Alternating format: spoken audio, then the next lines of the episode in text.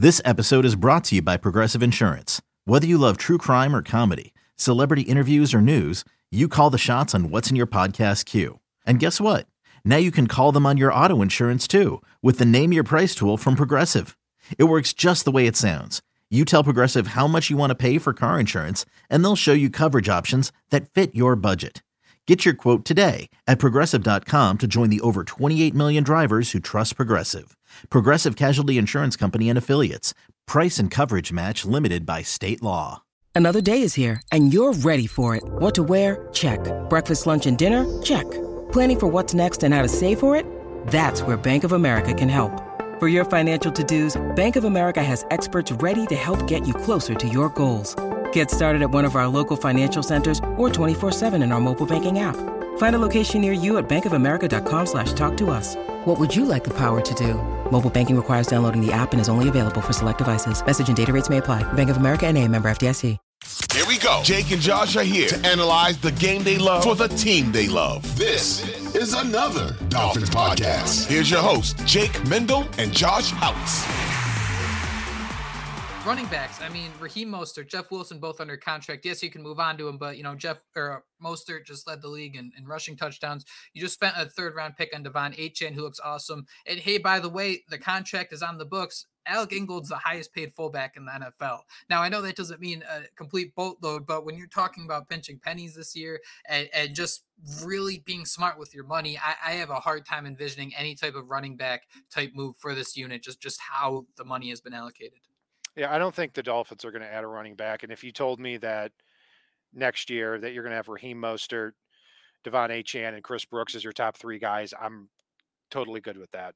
I don't know what Alec Ingold's doing on the team, quite frankly. I mean, you you mm-hmm. extend the guy and give him five million a year, and it, it's nothing against Ingold, but why is it on third and two or third and one, him in the backfield at fullback is never the answer? I, I don't I don't get it. This guy is it, it, it, makes absolutely no sense to me. Alec Ingold, you, you, pay him five million a year. He touched the ball 15 times this year. What what kind of sense does that make? So, yeah, look, if you have Derrick Henry at running back, is Mike McDaniel going to have the discipline to call plays with he and Alec Ingold in the backfield? Based on what I saw this year, the answer is no. So, uh, yeah, I, will pass on Derrick Henry, and I'm I'm I'm still very very confused by the the Ingold extension before the year. I would have loved to see him go get more carries, especially you know in that frigid weather last week. I mean, for me though, with Derrick Henry, I mean, I don't know where that came from, but I will always want Derrick Henry on my team. Uh, I think I did my first mock draft, had him there, but for now, with the way the Dolphins cap situation is, just squint your eyes and pretend that Chris Brooks is your Derrick Henry because that's probably the closest we're going to get. I have one more thing to bitch about real quick. Uh, the as far as the last game's concerned, I thought one of two things would happen: that Jeff Wilson and Alec Ingold would be in the backfield, and Jeff Wilson would be pounded inside, given that it was negative five degrees outside. Or I thought it's going to be a heavy game with Achane and Raheem Mostert, and that that's basically going to be okay. We're going to run the ball 40 times with these guys, and that's where the big plays are going to come from. We're going to pound away, and that's good. None of those two two things happened. Would they run the ball 14 times in frigid weather? No, none of it made sense. And when Mike McDaniel said that um, play calling is, he basically said play calling's on the table this year. Everything's on the table. I, I would certainly welcome that. I look, I support Mike McDaniel as the coach. I think he should be the coach. I think he's a brilliant offensive play designer. But as far as down to down, um, making preparations, getting the play in, and and adjusting and and just running the damn ball, he, he fell short this year. It's a year later, and we're still talking about the run game. I mean, that's that's all you need to say about that. I thought the Dolphins would at least, I mean, even the Jeff Wilson, I thought was like the obvious, like, hey, let's let's pound the rock. I thought the creative Mike McDaniel version of that would just be to have Achane Mostert on the field at the same line, just having one guy maybe just running nonsense every single play, having it going back and forth. Uh, but I saw the the snap counts. I think Mostert played like 40% of snaps and Achane was even smaller than that. So the overlap between those guys was was completely it, it didn't exist. And that kind of blew my mind too, because if you have all this speed and you want to take advantage of it, I mean, you got to try something. And we hear, you know, Tua complaining following the game about how communication's still an issue and there's two set motions before every play. I mean, if there are so many things happening and the ball's only going to Tyreek Hill, why do we need to say this stuff? Can't it just be people like running around like like mindlessly at a certain point if they aren't going to be used? Right. It, the offense needs to be simplified next year. That it's as simple as that. If if you're still there at the end of the year after every road game talking about getting the plays in and communication and all this stuff. I mean, something's got to change in that. And but here, the good thing is, and I, I said this all year, is that the Dolphins, especially offensively, do the hard things well. They, I mean, it, to be number one in um, yards and number two in points is that's the hard thing. But getting the plays in and doing the easy things and and running the ball when you've been running the ball well is, is where they just very frustratingly come up short. But I got to say too, uh, um, Jake, I you, have shown the restraint on this podcast, being 45 minutes in, and and you know, you haven't pointed out that Jeff Wilson caught two passes and got zero carries against the Chiefs. I don't understand. Like of all the guys who can catch passes on this team, and and it's like the Durham Smythe thing. It's why are we trying to make Durham Smythe a thing when you have like someone like Braxton Berrios who can catch a football? And it, it just how high on the list does Miami's play calling have to be? How, how, about how about that? Should that be number three? Make it something needs to change with Miami's play calling on offense. Yeah, I mean, just do the simple thing. Take what's in front. This whole offense needs to take what's in front of them. That goes that goes from Tua to uh, Mike McDaniel.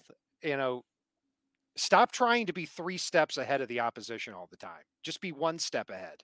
So, yeah,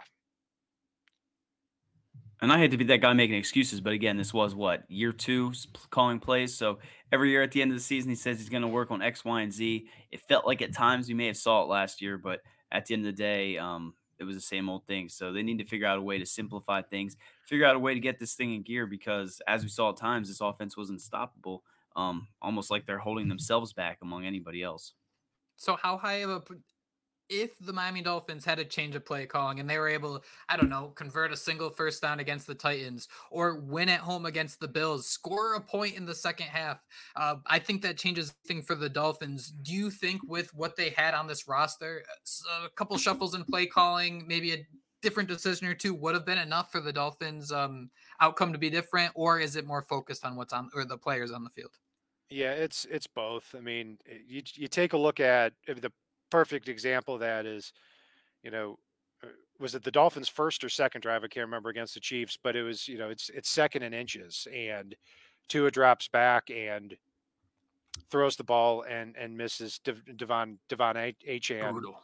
And he if he catches that pass, he had blockers in front, man, he might have taken that to the house. So you've you're throwing the ball on second and inches. You're you're you're throwing the ball seven yards back in the backfield. Um, it turns out to be a very good decision. And then Tua can't hit the broadside of a barn on that play. And then after that, on on third and inches, they get a false start. It's third and five, and then through Tua throws a pick. That entire drive just summarizes how the Dolphins are not taking what's in front of them offensively, either by execution or by co- or by play calling. All right, I want to dedicate here the last five minutes or so, go through some of these lists and see if we can let let's let's get to six, and then we'll come back, we'll reassess and try to fill out our ten here. Um, Johnny said the interior O line needs to be strengthened. He's been uh, picking up what Cat's been putting down. The linebacker unit needs to be built, which is interesting. We need to find a competent corner opposite of Ramsey. We need a big boundary receiver. We need an inline tight end, and, and yeah, it, it's really one of those things. If we could draft all those guys, and I wonder if that big bodied wide receiver inline tight end if you can kind of uh, knock those two out of the park at the same time here. From Justin, he said it was the same thing as it is every year. While Tua and Mike did well to mask the O line in games against better defenses, it didn't hold up. his list starts with O line, cornerback, physical halfback, wide receiver three. I don't know if Ezukanma is it, and linebacker. Baker showed up, but the role isn't really worth the money. And then finally, Marcos review the whole special teams unit as a whole from top to bottom find a stud center if Williams is gone, draft and develop a raw but high floor quarterback. We have that. His name's Skylar Thompson. Find a physical running back that drags defenders for short yards, revamp the offensive line. replace Wilkins if he's gone and get a physical tight end. I apologize if that sounded like a bunch of word salad, but I think we have four there. We have Robert Hunt, we have the center, we have the play calling on offense, and we have special teams. Out of everything else I've been saying, guys, what do you think belongs with those four as like the top priorities for the Dolphins? Of course, after they clear up 40 million cap space. Yeah, and I'd say, you know, re- re-sign as many cheap free agents of your own free agents that are startable as possible. You know, and, again, I go back to Kendall Lamm, who would be a backup unless Armstead retired. Um, Raekwon Davis would be a two-down run defender, but you know, a nose tackle that can start for you, and DeShon Elliott, who there probably isn't going to be a big market for. That that would be that'd be big. The rest, I mean, you can light on fire as far as I'm concerned. Sorry, but I, I, I mean, I just. I, I don't think there are a lot of other uh, un, good unrestricted free agents that are at least need to be prioritized to come back. Um, yeah. I, th- I, think you can find them pretty easily. Yeah, I guess two things I will say is, uh, I mean, every time we've come on here, Jake, you know, at, at this point in um, the last since we started this podcast, I've been talking about the linebacking unit, and I know we saw Jerome Baker. Um, I don't want to say elevate his game. We know Duke Riley, I believe, is under contract next year, but I don't know if it's the old school uh, guy who grew up watching that thumper in the middle of a defense, the game changer. I just want to see the Dolphins have that uh, playmaking linebacker. So I would say um, change the linebacking unit a little bit, and then well, you talked about it, bringing in a, another quarterback, you know, just throwing a dart, right? We know Tua Tagovailoa is going to be back next year.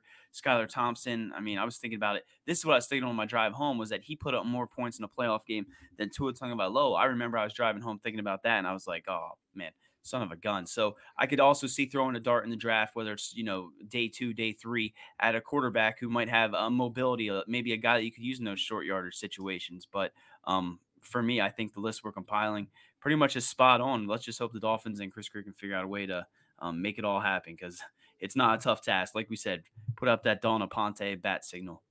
Yeah, and that's a really good point there as far as quarterbacks. The Dolphins should be drafting a quarterback every year. I know they've only had eight draft picks in the last two years. One of them was Skylar Thompson. You know, I'm I'm not the biggest Skylar Thompson fan, but I would rather have him be the Dolphins' backup quarterback uh, than than paying somebody seven million a year to sit there and do nothing. Um, and but look, eh, you take a look at you know, the the head coach he's most similar to, at least stylistically. Mike McDaniel is most most similar to to Mike uh, to uh, Kyle Shanahan. Kyle Shanahan drafts Brock Purdy in the last pick of the draft. Just throws a dart. I mean, and and comes away with a franchise quarterback. If Mike McDaniel is the offensive genius that a lot of people say he is, you should absolutely be drafting at least one quarterback. Completely agree. I, I'm, I'm with you both there. I think that is it. I think we have a good list, seven, eight items or so. We will release the list with this podcast. Be sure to let us know what you think, what needs to be added, what needs to be dropped out. Cat, Josh, thank you guys so much for joining me today on another Dolphins podcast. That's it. That's all the time we have. I hope you all have a wonderful weekend watching the football. We might have a surprise show tomorrow, so stay tuned for that. But until then, fins up. Fins up.